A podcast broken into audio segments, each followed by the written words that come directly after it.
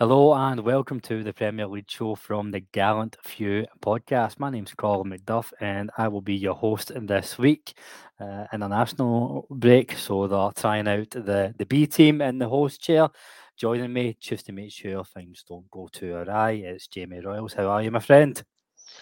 Thank you very much for having me back on, Colin. Um, as ever, as you said, it's International Week. I absolutely hate these weeks.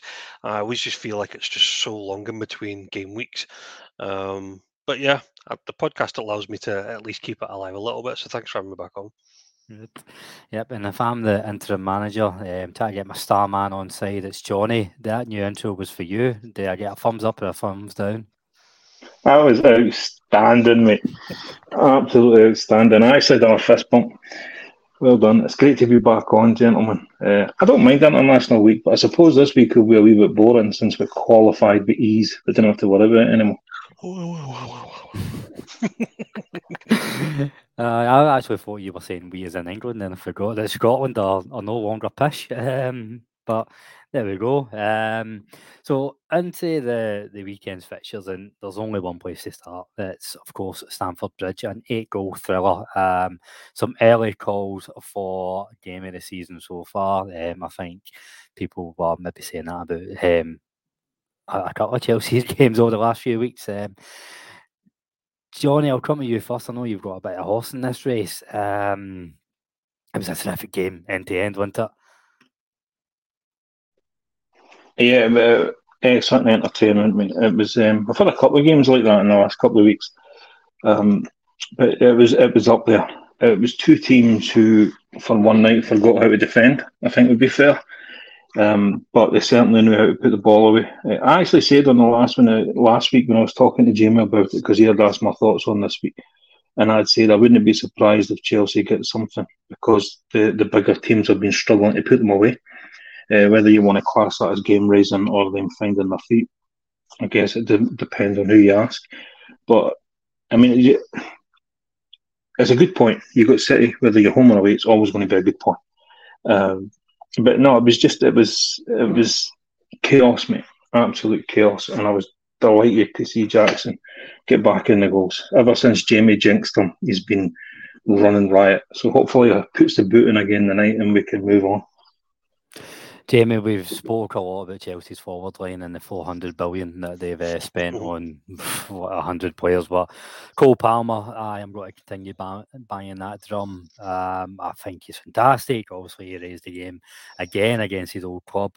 Nicholas Jackson finding form as well. Um, I suppose the, the question is with that is how long does that last for this season? But just looking at Chelsea's last few results, um, good win against Spurs, obviously helped by uh, Spurs going gung ho with two men on the park. Good point against Arsenal, they were good. They battered Brentford for 60 minutes and then collapsed the last 30 minutes. But Chelsea are in a decent run of form, and I think um, that they're getting goals, which they struggled with at the start of the season. Yeah, I think it's two things. I think one, I think the, the mentality shifted at Chelsea. Um, I don't necessarily mean in the fans, I mean in the players. I think if you go back to the Tottenham game, because it was at Tottenham Stadium, nobody expected Chelsea to get anything from that game. So that you know not the breaks were off, but the expectations were so low that they could actually play a bit more free. Nobody expected them to get anything against City realistically, unless you were Johnny. You know, obviously that little bit of glimmer of hope, and I think you've seen actually how well Chelsea have been playing. Um, I think it's no surprise as well that Cole, is part of the conversation people have been talking obviously how well medicine has been as a as a as a bargain signing. There's something about this lad Palmer that just doesn't go away. I really like how he plays. He's so direct. He's he, he wants to get involved in everything. Um, he's he was arguably one of the best players on the pitch. Um, you know, in terms of his forward play, in terms of his link up play, and I think it frees up people like Sterling and Jackson. Um, I think massively impressed with how they gritted down against Chelsea. Sorry, against Tottenham and stuck. I think they, I think they earned the bigger point um, against City because I don't think a lot, lot, of people gave them half a chance. Um, and I think if you know we go back a couple of weeks, I think we said Johnny, didn't we, that the next six games would pretty much define the season. Um, I think they've got some real tricky fixtures coming up.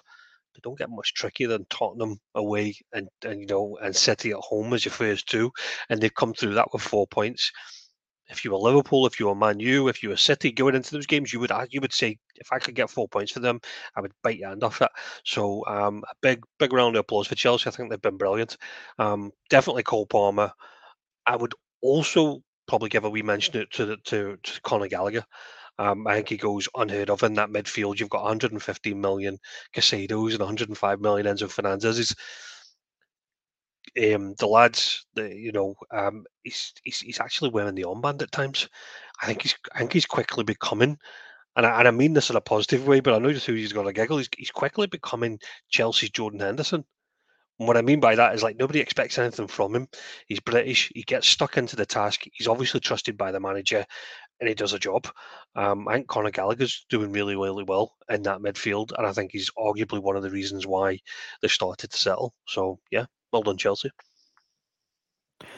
Johnny, I, have spoke the last uh, few pods about Pochettino having to get time and build something for next year, and I think you make a really good point on you know, it's it's one thing raising your games for the for the you know Man City's and Arsenal's coming into town.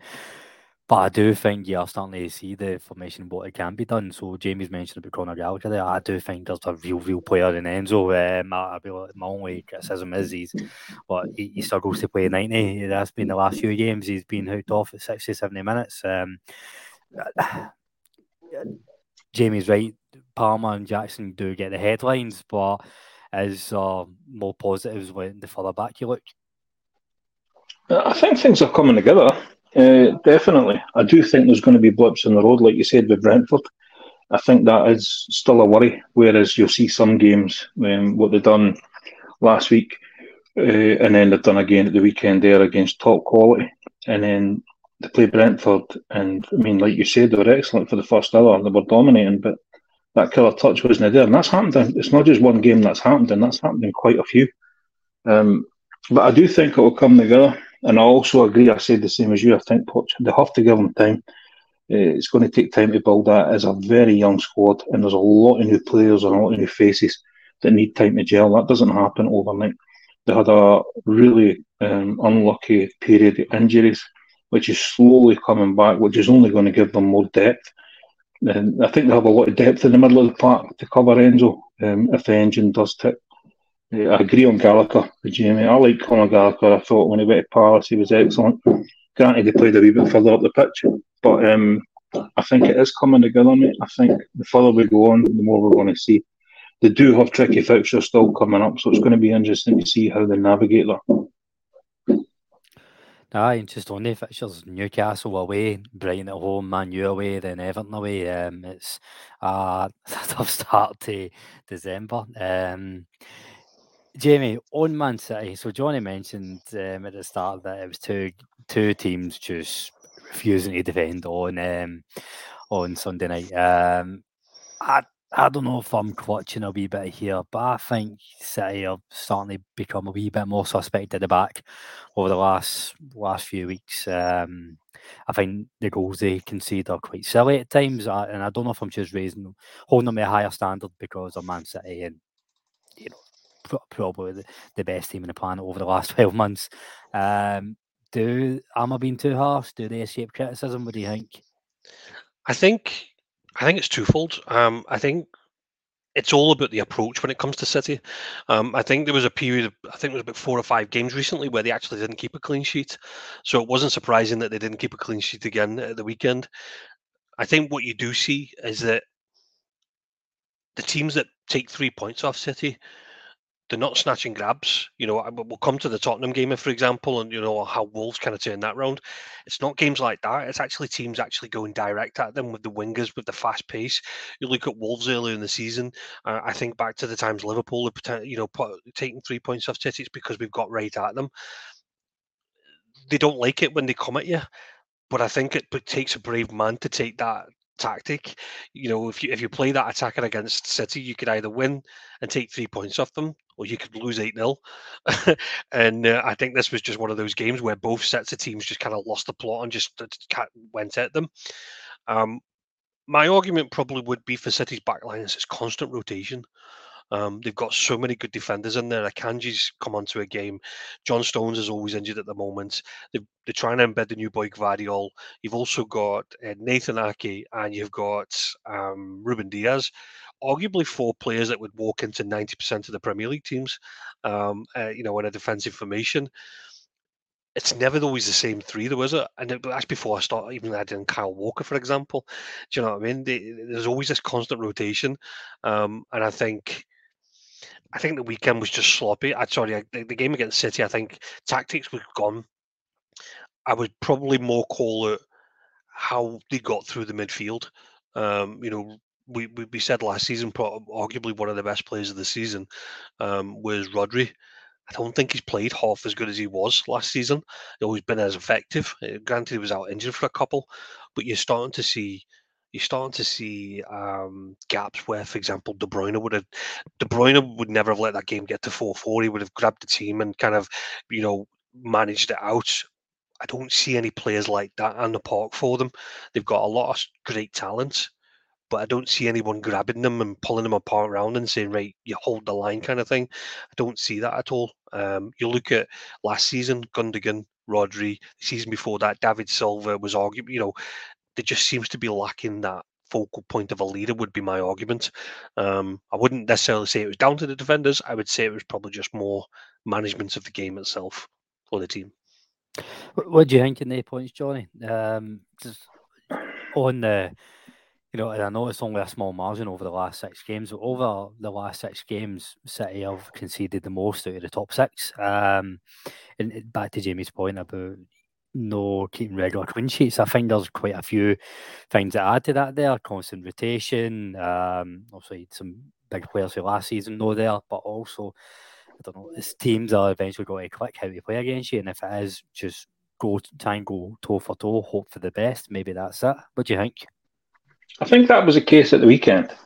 Um, I think it was just two teams. Sometimes it happens and just went head to head. I mean, there was some. There was a lot of defensive fouls for both teams. You know, the one for Dias to make it four four was criminal, um, and it, that's not like him. Uh, he is a composed defender. They give him his due, but I don't know, mate. I don't. We're only what we're only a quarter of the way into the season. I think they've conceded. There's only Liverpool and Arsenal that have conceded less than Man City over the course. Um, so they're sitting third in that ratio, but they're also sitting top of the league. Hmm. Um, and the ratio was about three for one. You know, for every three goals they concede one. I don't think that's a bad ratio on the grand scale. So uh, I think it's probably just uh, maybe a small cluster of games. I think City's probably one of the most dynamic teams. And I don't like saying that, but I think they are. Um, and they proved that last season by what they've done. Um, I mean, they decimated Europe domestic. You know, they, they were outstanding, and you have to be dynamic to do that. So, I don't, I don't think. Will they concede more goals? Possibly, possibly, but I don't think over the course it's going to be an issue. I think they're still going to be the team to beat comfortably. So staying at the top end of the league, again, there was a wee bit of shock as we mentioned the Saturday morning. And Jamie, I'll, I'll come to you. Um, we gave Spurs plenty of praise on this podcast so far this season, rightly so. Um, they go 1 0 up in three minutes, and you, you called it a couple of minutes ago a snatch and grab by Wolves. Um, was this, uh, I don't know, what was this coming after last week? Um, maybe Spurs lacking in a wee bit of depth, maybe struggling to keep the momentum up? I think this was more common for Wolves. Wolves have been wrongly hoshed um, in the last few games with uh, dodgy penalties given against them, referees apologising for instance, and Gary Neil obviously had a dig, didn't he, about the refereeing standards. He was due a win. He was due three points, and I don't think he cared how it happened. It just so happened he was up against a, a radically changed uh, Tottenham team. Um, right at the blocks. Um, I, I, was chatting to Johnny before it. Um, we were talking about the games. We are talking about FPL, and I, I, remember saying to him about half an hour before the deadline, I wouldn't fancy. I would. I wouldn't rule out a wee punt on the boy Johnson actually doing something because Richarlison's now out. Um, you've got obviously Maddison out. He's gonna get a run of games, and lo and behold, in the first few minutes, he obviously gets on the end of a, a cross from Pedro Porro and makes it one 0 So. Uh, I'm sitting there with a big smile on my face, thinking, "Here we go, called it right." But there was just something about the game, Spurs, Spurs killer instinct. I just didn't see it. I didn't see it at all. Son didn't really have a great game. Um, he, you know, they, they were lacking that creativity in the middle of the park. And, and Johnson's very much the runner. He's not going to be a maddison where he can come deep, take the ball and run on. He's looking for the ball in behind. Um, Kulusevski's very similar to that. So it was like they had a plan A, but they didn't have a plan B. And the plan B should have been get the second goal, kill the game off. It never came to fruition. Um, I would probably say take about Pablo Sarabia, but also take about Gary O'Neil because I think he deserved that. It was his subs that made the difference. Um, you know, Sarabia, his pedigree's second to none. You know, some of the teams he's played for, some of the, the, the titles he's won, the fact the thought the fact he's even at Wolves is surprising at the best of times, but he's not a starter so to so to come on and then kind of win in the way he did, um, I was very chuffed for them.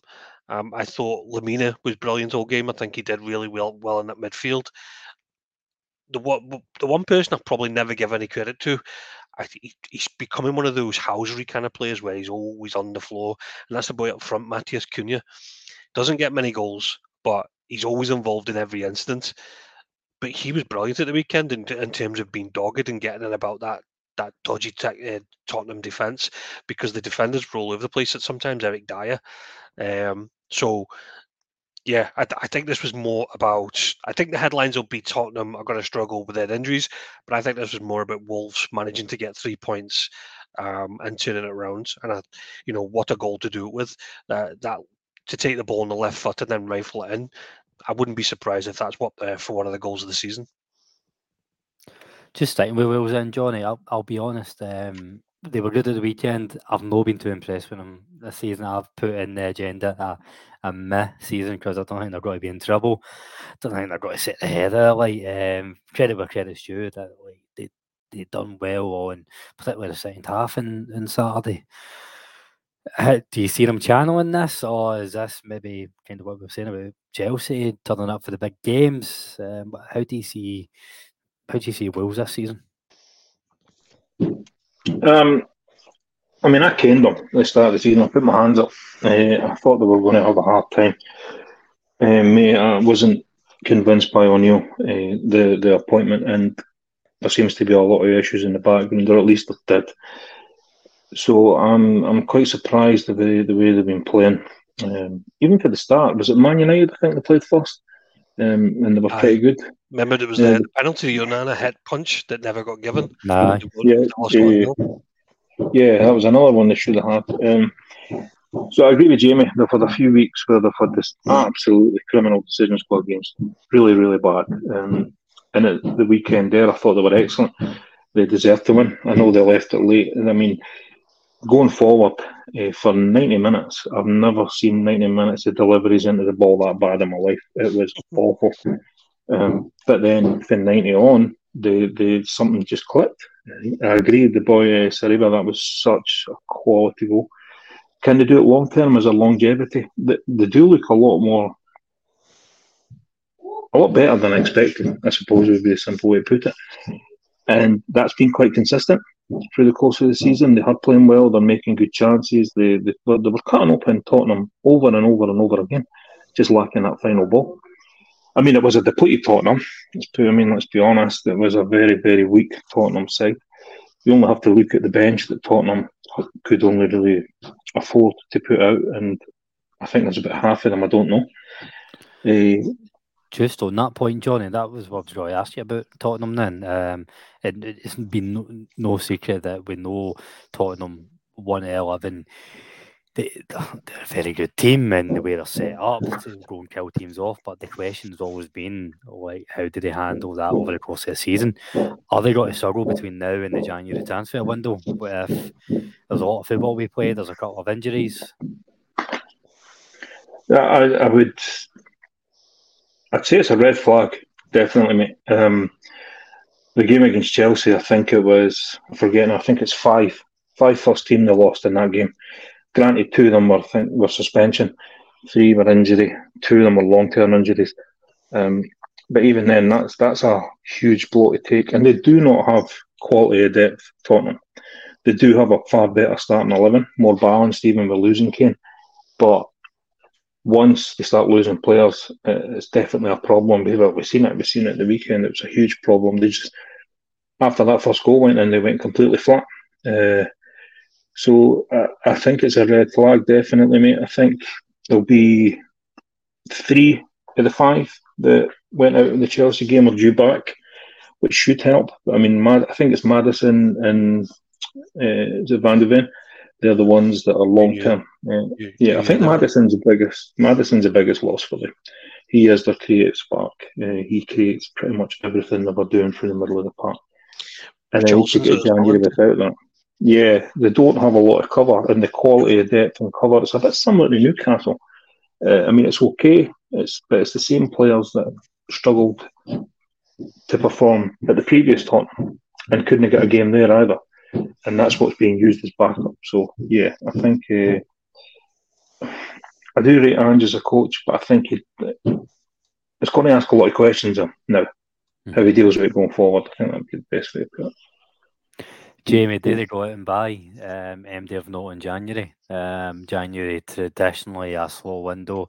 Daniel Levy traditionally a cowboy. Um, I, I don't see it myself, um, and I think if if they don't, I, I think Tottenham will find it hard to to challenge for the league with a core of 15, 16 players. I think there'll be somebody coming in. I don't think it'll be a big ticket name where they go and spend 30, 40 million. Um, I think, if anything, this will probably be an Ange signing.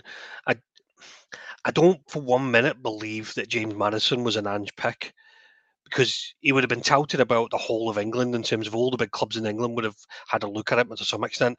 And what they probably would have said is that, you know, if you come in, there's a possibility we could get James Maddison, Would you like him? I don't think he would have been um, right up there. The, you know, I think Ange, if I look back to his Celtic days, he, he does a lot of his business in foreign markets and tries to get the best out of value. I wouldn't be surprised if they tried to do something like that for him. Like, the, you know, maybe he's had somebody, he's got an eye on maybe a 10 million deal in player in Europe that he wants to bring in and try and, you know, fit into that system. I, I just, Tottenham just don't traditionally go out and spend that kind of money. Um, obviously, the James Maddison one was really good. Um, but he's now injured for a few months. So, uh, you know, I think they have the same problem. They went out and spent 60 million on a star that they think they could turn better, and they run the risk of obviously pulling an injury or something. You forget they spent 60 million on Richarlison. They pretty much don't have him for the majority of the season now. So I, ju- I just don't see it. I think they will. I think they will add depth. I just don't think it'll be the depth that the fans will be looking at you know the big ticket names. Um, I do think they've got the lad back um, who's been missing for a few months, Bentancur. He's very very key to their central midfield. Um, I think he's way better than than what the, the boys saw us. And I think as long as he gets himself back alongside Bissouma, um, the problem is with Bissouma, you're always walking a yellow card with him. So I, again, I think they will add to the squad. I just don't think it'll be big ticket names that that the Premier League is used to seeing. I think it'll be more Ange of you know two or three signings that he's had his eye on for a couple of years. Daniel Levy's going to love that. yeah, that that'll be the reason why he brought him in, though, isn't it? Because he'll have that relationship with him. But from, from what we know of previous previous discussions, is Daniel Levy's very much a, you know, if I buy a player, you can have the next player, and, and they kind of trade it off. Do you know what I mean? I think uh, I think the last time he went with a manager's decision was when he brought in uh, Conte's Kulusevski and Benico from uh, Juventus. They had a six month loan deal. They were brilliant for six months. They gave them contracts, and now they've been, for the best part, missing since it. So I think Daniel Levy's very weary of spending all that kind of money on a big ticket name. So I'd be very surprised, but I do think they will add just because, as you said, the depth. The one thing they don't have though is European football. You know, so it's you know it's, it's and a, that will go in their favour. Yeah, it will. Um, on to European football then. The next um, next talking point I want to talk about a group of games. Uh, well, the the teams playing in Europe and oh, challenging for that fourth spot or the Europa League spot. So we had Aston Villa winning convincingly uh, 3 1 home, at home to Fulham. Shock result Bournemouth beating Newcastle 2 0, and then Man U scraping by 1 0 over Luton. So, Johnny, I suppose the question I want to get both your thoughts on is who's overachieving, who's underachieving, and do they um, do they maintain it for the rest of the season uh, between Villa, Newcastle, and Man U? Um, nobody's really spoke too much about Villa as top four contenders, but is that unfair? I suppose it is. I mean, they done well last season. Um, yeah, they've got a really good gaffer. It is a big challenge for these clubs, especially when they're new to European, or at least it's been a long time. I think uh, Newcastle and Brighton are finding that out the hard way. They've been juggling um, injuries over the uh, the course of the season and European football and domestic. All adds up. I mean, Newcastle have been absolutely hammered by it.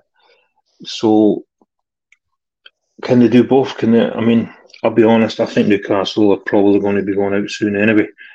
So, I think their their fixture list will, uh, you know, get a wee bit lighter.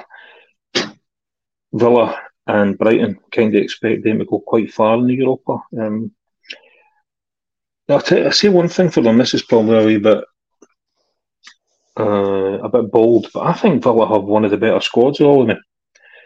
Uh, I do. Uh, when you when you look out on paper, I mean, granted they've been quite kind with injuries, and that's a big part of it. You need a huge slice of luck with that. Uh, if you have you don't get that luck, you're going to suffer domestically or in any kind of cup.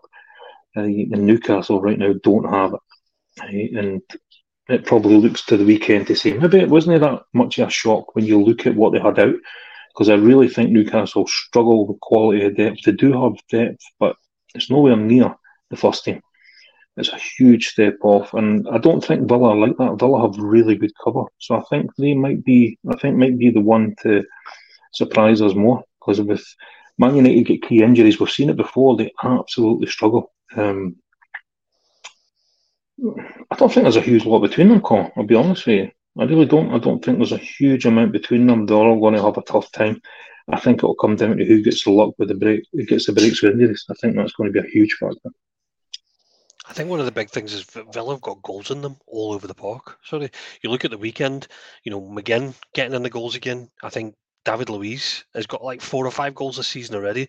They've got goals in the in the right back. Cash, he, he's had a couple this season that's before you get to Watkins, Bailey, and Diaby. They've got goals all over the team. Um, I think I think that was Aston Villa's 13th home win in a row, um, which is a record for them as well, which is no mean feat um, to win 13 on the bounce like that. I mean, you go back to last season, and one of their best players can't even touch the team. Remember the lad Jacob Ramsey? Up and coming youngster, 21 years old, box to box midfielder, getting in the goals. He can't get a game at the moment because everybody's fit. As Johnny said, they're all fit and they're all firing. Except him, he's injured. well, yeah, but then you've got um, Youri Tielemans. He he came off. He started the game at the weekend. So they've got they've got really good depth. Um, I think Villa compared to um, Newcastle got a lot of injuries, but the two main injuries are obviously Callum Wilson and Isak. They're relying on Anthony Gordon playing to lead the line, which is always going to be a challenge. Um, you take Watkins out of Villa, for example, you've you've still got Diaby, you've still got Leon Bailey. You've, the, the, I think even the lads at the beginning of the season was his Duran.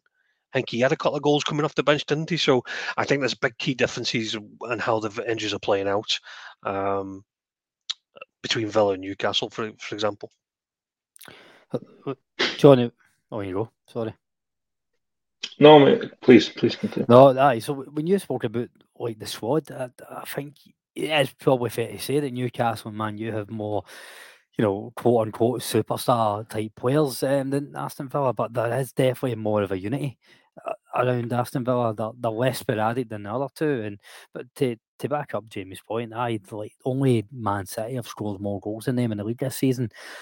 So with Villa, you know they're going to be strong at home. You know they're going to get goals as well. Um, suppose with the other two, Man U and Newcastle, um, I think you're right. I, I, think Newcastle are going to bomb at European football altogether. Um, I fancy them picking up more points consistently than Man U. Um, I still think Man U, unless something radical happens, then we're always going to be saying that Ten Hag is just a couple of poor results away from the chop, and I don't think you can really build build any success for that position. Uh, I mean, I, I don't. I, I, briefly mentioned this. We touched on it last week. I, I don't think Man United are not a, you know, they're not scattergun kind of board. I think they're going to give him as much time as they can. Plus, it would be a ridiculous payoff as well if they punted him. Um, but the the squad thing, uh, I just think Villa do have that. If you look at across the board, maybe the first, maybe twenty players, they they have an extra nine competent players that can come in. I can't. I don't. I don't think you can say that for Man United. I don't think you can say that for Newcastle, um, and you can't say that for Brighton either. So, with with Villa, I feel like you can. With the um, Man United, they seem to be a club that if they lose, like you said, they have superstars. But when they lose a superstar, like for example, they've lost Casemiro just now, and they'll look completely flat the weekend. Granted, they scrape something, but We've had it before when they lose uh, Varane, they absolutely struggle. Uh, they, they, always toil when they lose one of those players. Uh, they shouldn't. They should be able to have you know the, the enough quality. They've had the time to get the quality in, and I think you can say that for most of them. But with Newcastle, I think you have to be a wee bit kinder because that is a horrific injury list. It really is bad, um, and they don't have a lot of depth to quality. Newcastle, I think a lot of the players there are raising their game. Um, but they've got so many injuries. I don't know how many of them are long term. I know some of them are, but I think we're going to. It's going to be a tough time for Newcastle unless he starts getting players back. Jamie, moving on further than the fixture list, then. Um, you know, we, we touched on Brian there, drawing one each with Sheffield. Um, West Ham three, Forest two. Um, just sticking in the in the kind of European themed uh, teams. Um, West Ham, they, they needed they that three points, didn't they? They, they really did. They really did. Um, I think they'd lost three games before this one, three I, Premier League games or something. Yeah, they're you know they're not that far um, off the conversation of European football. They're what four points behind Man U, um, two points behind Brighton, but that you could hear the relief in David Moyes' uh, voice yeah. after that game. Yeah, I, and I think if I remember rightly, I think some of the results that they've had are stinkers to the point where you would expect them to get something from the game. Um, I think if I go back to two weeks ago, um, they they lost one 0 to Everton at home, and and you know Everton weren't doing nothing at that point, um, but they played so flat for the amount of abundance tackers that they've got. Um, it didn't look great at all. I think the one thing that's a big highlight for them is that they've started to play the the, the boy Kudus from the from the start. He's so effective up front. He's got himself a couple of goals as well, European football and in, in, the Premier League now. Um, James Ward-Prowse got a couple of assists, but for the best part, it's probably been missing for the last six or seven weeks. Um, Jarrod Bowen guy's like five foot nine, and he's getting he's he gets he gets about the same amount of heads as Diogo Jota at Liverpool. It's ridiculous um, how he manages to get you know um, the numbers that he returns. But I think West Ham are another one. You take Jarrod Bowen out of that team, and they're going to really, really struggle. Do you know what I mean? You, you take um, you take the boy Soucek out the middle of the park, they're going to really struggle. Um, there's so many teams that have got a good start in eleven but when you scrape back from that 11, that um, you start to see a few gaps, a few holes in the team that you think that could probably come back and bite them. Um, I think this was probably it was it was two stories really. It was West Ham finally getting themselves back on the back on the win trail, but I was more impressed with how well Nottingham Forest were away from home. That's a few times this season that Nottingham. Forest have put a shift in like that. Especially, you know, the I think the boy in the middle of the box really coming onto a game, Ola Aina. Um, if I remember rightly, I think he was a West Ham youngster before he moved to Germany. Um, he's he's well travelled for being such a young lad, but he seems to have found his feet alongside the the lad that they brought in. Johnny, what was the boy they brought in from PSV? Was it Sanabria? The, I think he was the guy that played against Rangers, didn't he? Oh, in the middle the, of the park. Yeah, the, like they, are starting to kind of get a bit of a partnership going, um, and and they look really, really well. I was massively impressed with with Forest the last couple of weeks, but again, this was more about West Ham getting the three points back on the board. So yeah, Moyes was required. Moyes, Moyes needed that. I think there was talk as well that Moyes' uh, Moyes' contract's up at the end of the season. I don't think there's been talk about whether or not they're going to extend it. There was there was rumours that they might offer him a job up the stairs instead. Um, I don't know how I It's, feel about it. it's that. probably it's probably for the best. Like I, I think Moyes can get a decent job in um in the English football. Probably Yeah, I don't think he's done with management. No, he's not done with management, but it's just sometimes. Sometimes fan bases never really click, and I mean, I'll use. This as a Rangers podcast. Like Alex McLeish was hounded out of Ibrox um, when he'd won seven trophies over three years, and you look back and like, what the fuck were we thinking? I do find West Ham will have that once they get rid of David Moyes, um, the fans, but it's you know sometimes if you're just that ingrained and you you, you spend so long like moaning about an issue, it's hard to be won back over. Johnny, um, James Ward-Prowse popping up with another couple of assists. Um, we've you know spoke spoke very highly of him so so far this season. Um, is he hard done by not being in the England squad when guys like Jordan Henderson are playing in a farmers league? Hundred percent. He's he's getting. I would class it as being mugged off. Would be fair. Um, and I think most England fans would say the same. When they look at what's getting called up, it's not about allegiance. It's not about loyalty. It's about picking the best players that are in form for their clubs. That's what international football's supposed to be. And it's not England among the only ones. You know, Scotland are terrible for it as well. Um, but he absolutely should be there. And there's a few in that bracket. There's maybe two or three players that it's a head scratcher. They do have a huge depth in midfield. They have a lot of quality. I'll I'll say that for them. Um, they have quality all over the park, to be fair, but especially midfield. They have like three, four players for every position. Um, so yeah, but anyway, he should be there, and he should be there over Henderson, hundred percent. Um, he doesn't need to play for England anymore. He can roll about in his big bed of money. So yeah, he should be playing for England. I'll stick with you, Johnny, just to let Jamie uh, calm down um, from the the seethe. Um, I think for the, the listeners that can't see in camera, he's just walked uh, to the back of his living room to punch a wall. Um, you know the, the typical England fan response. Um, Johnny, um, Jamie's beloved Liverpool, uh, very very comfortable to you know win um, at Brentford. They seem to have no issues dealing with the Thursday Sunday. Um, one of the very few teams that do. Um, quite a, quite a few VAR calls, but Liverpool were never in any doubt in this game, were they?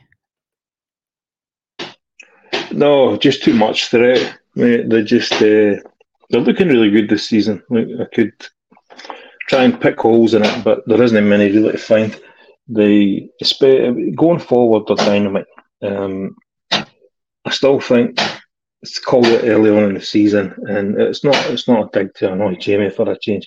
I do think they do still look a wee bit suspect at the back, but they never at the weekend. Credit where it's due. Um, they just look good. Uh, they should be, to be honest, they should be putting more away. The the way they're going, the chances that are getting missed. There's been some absolute sitters that have been blown. So I suppose you could say that um, Brentford maybe got off a wee bit light. But I think Brentford are a wee bit like that on their side. You know, they turn up, they look great, and then they'll go to another game and they, they, they're, they're barely in it. I think that's what we've seen at the weekend. But yeah, I mean, they were just too good for them. For Brentford, I kind of put them in the same bracket as Wolves, where they're going to have a meh season. But the difference with Brentford, they're going to excite you every second week or every third week, whereas Wolves are just going to steadily bomb me into tenth place. But Brentford are going to like make it enjoyable along the way. Jamie, um, just touching on Liverpool then, I'll let you go in a bit of detail. Van Dijk back, um, obviously goes a long way to showing up that back line. A wee start for you, a wee fact. I know you love Go your. Love your your um, statistics. Liverpool have scored in every league game since April. April was the last time they didn't score in the league game. Um, just uh, to to echo Johnny's point, I still think they should be scoring more, but that just shows you the level of firepower that they have. Yeah, I, I- it, it's mad because you, you think of you go back to the beginning of la- last season's the start of last season, and you know Sadio Mane's moved on. You've now got Roberto Firmino moved on, and, and uh, the question was always going to be about well where the goal's going to come from. Um, and, and Liverpool have pretty much answered that. Klopp's answered that with bucketfuls. Um, Salah obviously gets all the headlines because he's the main man, and you know he gets his tenth goal. He scored two hundred goals in, in, English football now. Um, you know he, he, he joins a lucrative list, but people like Diogo Jota still pop up with goals. Darwin Núñez gets in. Cody Gakpo gets a chance when he comes on. It's um, firepower is not not Liverpool's issue at all, and you know I think what I'm more I think I, am more happy at the I think match the day picked up on it. They're starting to call it the partnership. They're starting to Bruno between people like Darwin Núñez um, and Salah because Darwin, for all of his best intentions, he's either 100 miles an hour or he's 100 miles an hour the opposite way. Um, there's no equilibrium in the middle with him. But the last six games or so, he started to really find his feet. You know, the link up plays there. He's getting on the end, but he's also playing people in. So um, I think I think that's his sixth assist. He's got four goals in the league so far, and that's his sixth assist. And all six have been for Salah, and Salah's on his tenth goal. You take those two alone, that outscores you know a majority of about eighty percent of the Premier League's strikers. That's before you add in Cody Gakpo, Luis Diaz, Diogo Jota. Um, so the strike force for me was never going to be the issue. Um, this season was always about the midfield rebuild, and what I liked about this the, the midfield at the weekend was that um, we were able to, you know, Ryan Gravenberch, Gravenberch has been really well since he started. Um, hasn't he's been injured the last two weeks. He's he's not been not he's not been missed, but we've we've coped without him. Um, I still think there's a question marks over Wataru Endo. He, he I think there was a stat kicking about the first half that he lost six out of six duels but he was still there 70 minutes in. He was still running about, um, getting about and breaking up play. There was that obvious contentious challenge that some people were thinking that should have been a red card. I personally don't think it was a red card. Um, I'm not with the blinkered lights on. I think it was just a challenge that the ball obviously uh, made his, his foot was open. It wasn't studs up. I think the impact looked worse than what it was, but I don't think it was a red card. He could have easily got a yellow card for it. Um, so I don't know what all the, the hype was from um, the Brentford manager after the game because I don't think it was anywhere near some of the ones that we've seen over recent weeks. But it's just things are starting to click now. Um, you know, things are starting to get really well in terms of partnerships are back. Van Dijk's back. Trent's even. I mean, this time last season, Trent was getting absolutely annihilated he was getting absolutely annihilated, whether it was at right back or moving into midfield. Nobody's talking about those kind of things anymore mm. because we're outscoring teams. Whereas last season, the challenge was it was finishing one each or we were losing 1 0. This season, we go one behind, we win 3 1. That's the story of the season so far. There's a you know three one scoreline for us, and I think that's not masking it, but I think that's the way the team will play going forward. I think we're still a midfielder late, and there's a potential for a central defender uh, late. Um, you know, going to the the January window come the end of the season. But for the best part, I think this this team's this team's not even started firing properly yet. Yep, that's um, you know just kind of what Johnny was saying there as well about being able to get got at, and to, to your point, Jamie, we've they've tried a few different players in that number eight position. Um, you know, we've seen Mac Allister there, Trent there. Now, Curtis Jones. Curtis Jones, yeah. aye. Um, I'm surprised Didi Hamann's not had a fucking phone call. um, that should be the priority in January, but that that's probably the one position that isn't nailed on for a guarantee.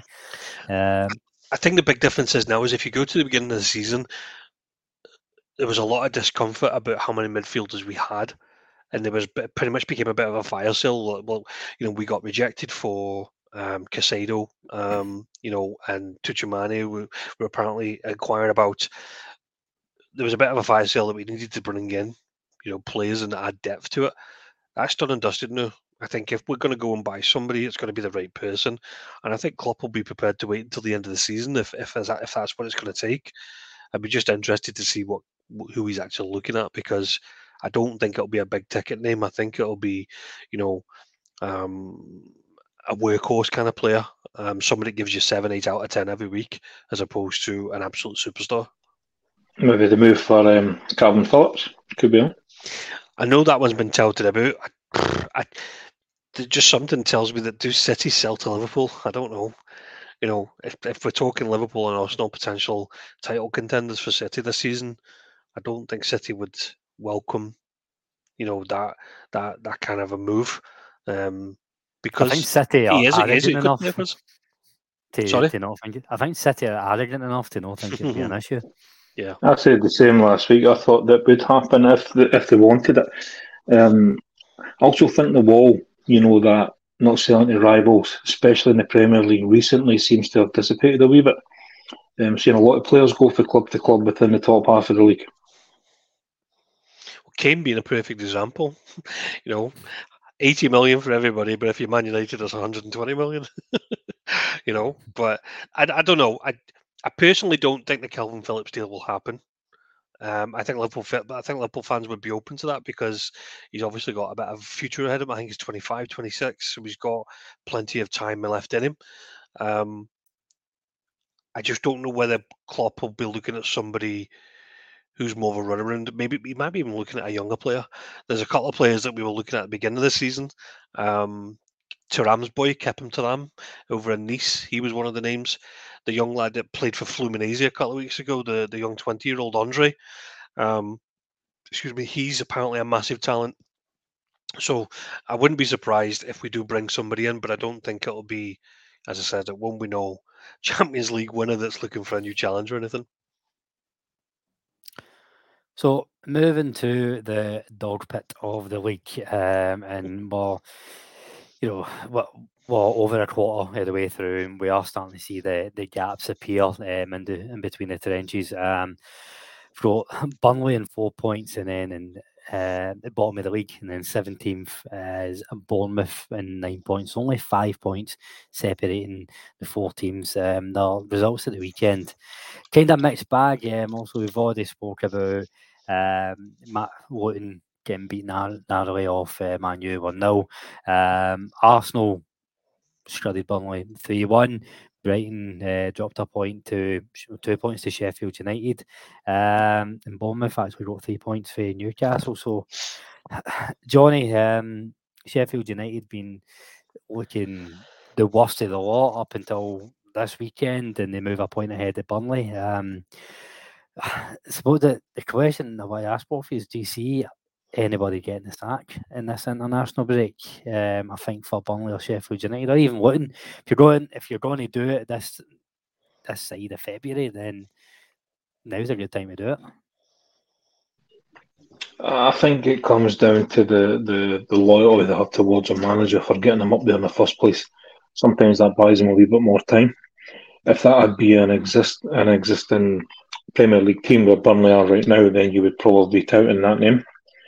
Uh, but because of where they're coming from, I think because he's done so well to bring them there and do it so convincingly, I think it would be really harsh. Uh, they're the most disappointing for me, if I'm honest with you. I expected a hell of a lot more from Burnley. Um, I didn't expect them to set the legal light or nothing like that, but I did expect them to be a lot more solid and organised, and so far we've seen none of that. Um, Sheffield have looked a wee bit better, but still, I mean, listen, the league, the league doesn't lie. Um, and as you say, it's still early. It's only the first quarter, but I mean, four points, five points, six points. I mean, that's bogging. That's that's, that's bad. I actually Um, think, Johnny, that Luton, even though they've only got one point in the last two games, I actually thought they've looked pretty decent against Liverpool and Man U. I would agree. I thought they look. I wrote that one down actually. I thought they look a lot more solid, a bit more uh, uh, a unit. They were quite tough to break down at the weekend there, um, and they've, they've been like that a couple of times. They seem to be. I suppose the Premier League is an incredibly fast learning curve. You know, it's a high bar. You need to be on the ball, um, and if you don't learn fast, you just you're going straight back down. I think Luton is the only one that have shown signs that they're actually picking something up for the games that they're losing, and they have looked a wee bit better. Um, but I mean, it's a long season. There's a long way to go, and I, I have a really hard time seeing Luton and Sheffield getting out of that bottom three. What about yourself, Jamie? Uh, you you in agreement with Johnny that everybody will probably still be in their job um, come the twenty fifth of November. I think first off, I think the bottom three is is is the bottom three going down.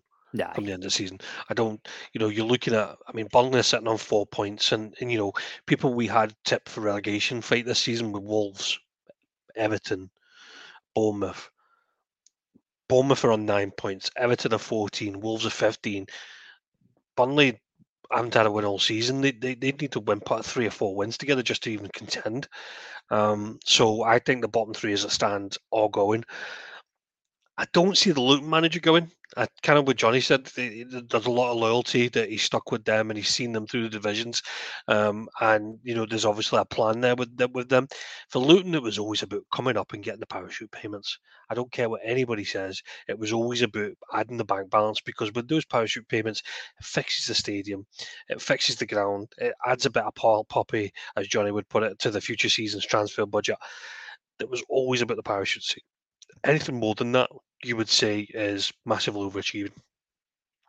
Sheffield United and Burnley were slightly different because they've got experience, but they know what the yo-yo of the Premier League is like. Sheffield United were always onto a bum because of the, the financial fair play issues that they have and the, the, the potential selling of the club. You know, to lose some of your best players two weeks before the window even shut just made no sense. So it was always going to be a hard task for them. Um, they've obviously got the manager in charge at the moment realistically, if they were to punt him now, who comes in? Who who offers them something different with the squad that they have? I just find it very very hard. Even as Sam Allardyce couldn't have pulled this off, you know, in terms of a, a rescue job. Um, and Burnley, Burnley's slightly different again because it's the it's the project, isn't it? Vincent Kompany's always about the project, um, and I think uh, might have been Graham that called it at the beginning of the season that his first season with Anderlecht was fucking tremendous, but then he dropped off a cliff we're not seeing the same, but you can make arguments that we're, we're starting to see that same kind of trajectory. His first season Burnley broke so many records. Obviously had a plan, but not executing it in in the Premier League. And I think the difference with Burnley is that I think they've been open that they don't want to change how they play. They want to stick to what's true to them. But that's what's getting them beat. you know, that's what's getting them beat. Um, I, I think Sheffield United and Burnley are going to have a few six pointers come in the next few or four weeks. Um, I think the rating could be on the wall come by Christmas for them. Do they? Do they? I don't think anybody gets loses the job this window. Uh, sorry, this international break, unless there's some standout candidate that's been touted about, which I don't see. Um, if anything, I thought the Bournemouth gaffer was probably the first one to go. But then he goes and pulls a win out against Newcastle United and gets himself, you know, a better breathing room. So I, I just don't see it. I, I, think all three of them stay, um, and we'll see what happens come the end of the, you know, the turn of the year. That, was my next point, and John, I'll, I'll get your thoughts on this. Bournemouth, if if it was any other standard Premier League season and the bottom three weren't so poor, we'd be firmly talking about Bournemouth um, is going down either in 18th or 19th place, maybe not the worst in the league, but I think they're just benefiting that there's three worse in them. Um, aye, they, they, they beat Newcastle uh, the weekend, taking nothing away from them. But I think where Luton, Sheffield, and Burnley, there's been games where you know, there's maybe been beaten by the fine margins consistently. Bournemouth look a bit more sporadic. Sometimes they drop off a cliff and then come back. I think they're a bit more unpredictable. So I, I don't know if they're quite out the, the frying pan yet. No, that, no, they ain't. I would put them in the same bracket as all three Jamie said we're going down. I don't know if it's going to be that simple. Um, I mean, we're only talking one game, and like you said, at the weekend it was a big one. It was a big three points. Uh, but they they don't have consistency, um, and they were playing an incredibly fat, fat. Sorry, Newcastle, flat Newcastle. no, no, you meant that. You meant that. uh, no, they were they were flat. I mean, they, they, were miles off it, and it was a very weak squad. Um, so yeah, I wouldn't. There's no way I would put them out of that equation, and I think O'Neil probably still. I mean, he's not a fan favourite. Uh, one win doesn't make that change. Um, so I think he's does he go that fast? No, I don't think so. But I mean, if like you said, if the form drops back up a cliff, I don't think it'll take them that, that long to reconsider. I think Bournemouth play Sheffield United next, don't they? So they do. Mm-hmm. Yeah, I would expect if if they win that, then you, you, your gap's even bigger. So, I, I think it's Colin. You said it there at the beginning. We've said the same thing when we were talking about our predictions. Some of us were predicting us, uh, Everton to be in the mix. Some of us were predicting Wolves, but we all said there's probably three worst teams. And I think we're going to say that all season is that actually how how poor these three teams are in picking up points. But I think with Burnley and Luton at least, maybe Sheffield United still got a bit of work to do, but particularly Burnley, you can see their style of football, you can see what they're trying to do, and I think it's got a chance of when it clicks, it will click, and they're not going to go on a, a 10 game winning run, but they'll start picking up points. Well, they've just lost the star striker, haven't they? The boy Lyle True. with mental health illnesses. That's what I'm saying. It's like there just doesn't seem to be anything good to say about Burnley about well, at least they're doing this. I, I can see this happening. I think with Bournemouth, for example, they're still scoring goals. If it's not Solanke, it's Semenyo. If it's not Semenyo, Justin it's getting in the back back post. I just don't see that with Burnley at the moment. I really don't. Mm-hmm. So on to the last game then. Um, Jamie, I'll start with you. Um, a good three points for Everton. Another another, another oh, decent game. We um, yeah, we do. It rounds the episode off nicely. So um, do you know what? Give, give them credit where it's due. They, they've actually taken some really good points this season. Um, two weeks ago, they took three points away at West Ham. They took a point off a high flying Brighton. I say high flying, I mean they were scoring loads of goals, and they kept them down to a one each. They they went away to Palace for the best part. of Palace have got a great defensive record this season, and and they shipped three goals. So I think hats off. Everton are doing really well this season. Um, I think the roadie on 14 points was it 50 or uh, 14 points. Um, they've won three of the last six. You know, we, we always associate West, uh, Everton of um, picking up points at home, but actually they've probably started getting points away from home, and I think it's all down to um, two things. One, Dominic Calvert-Lewin's playing up consistently up front, but I also think the lad Jack Harrison's finding form. He's, he, you know, he, I think he joined them on loan. Um, he's scored a couple of goals. He's got a couple of assists already he, he definitely makes that forward line tick. Um, and you can see they got lucky with the who was the lad who got the deflection? Was it Doucouré? And and then Idrissa Gueye scored the winner. So so it's not just all down to Dominic Calvert-Lewin. They get goals across the park. Um, but I think Jack Harrison's made a massive difference to them. He's a serious upgrade. I think this time last season it was uh, was that Andros Townsend that was playing there. Um, so you know Jack Harrison's obviously offering them something different. So Dyche ball is in full effect. You would love to see Colin. Johnny on um, Crystal Palace are very up and down. Seven points at the last six games. They're just above uh, Everton. Uh, so Crystal Palace on fifteen, Everton and fourteen. Um, I kind of again, I don't want to be too dismissive, but every year you do get these teams that are between 9th and 13th that don't really have anything to play for. I think we are starting to see these teams starting to form, um, and I think Crystal Palace are, are firmly in there. Uh, I mean, yeah, yeah, they are a bit hit and miss. Uh, they do pick up some good points, but they do take uh, the share of losses too mean, I thought they were okay at the weekend, or at least for a portion, portion of the game, they were decent. Um, they do rely a hell of a lot on Eze and uh, Olise. I know Olise is just returning for injury and Eze's just back, um, as in back fit. So they are relying heavily on them. But uh, yeah, I mean, I think mid table would be probably another shout for Crystal Palace. I don't think they have a, a huge squad. Certainly don't have a lot of depth. They they do pull out the odd, you know, shock result. Would be fair. I mean, they went and beat Man United not long ago. Uh, at Man United. Uh, and that's my issue for every result we get. They've got a result, I guess, against Everton where they, by rights, they probably should be looking to win. Yeah, well, Newcastle, I think, put four past them. Um, but, I mean, I agree with you. I agree with you. I think that's just where they are as a club. And I mean, there's a good chance that you're going to see Eze and Olise move on. Olise nearly went a close season there. If they did go, I think they'd be in serious trouble because that's that's their goals basically, or their feeder to goals. I think that would cause them a lot of problems. If they can hold on to them in January, then I would say mid-table is probably fair. But if they don't, then yeah, they could easily slip down the way. I think as he signed a new contract two weeks ago, didn't he?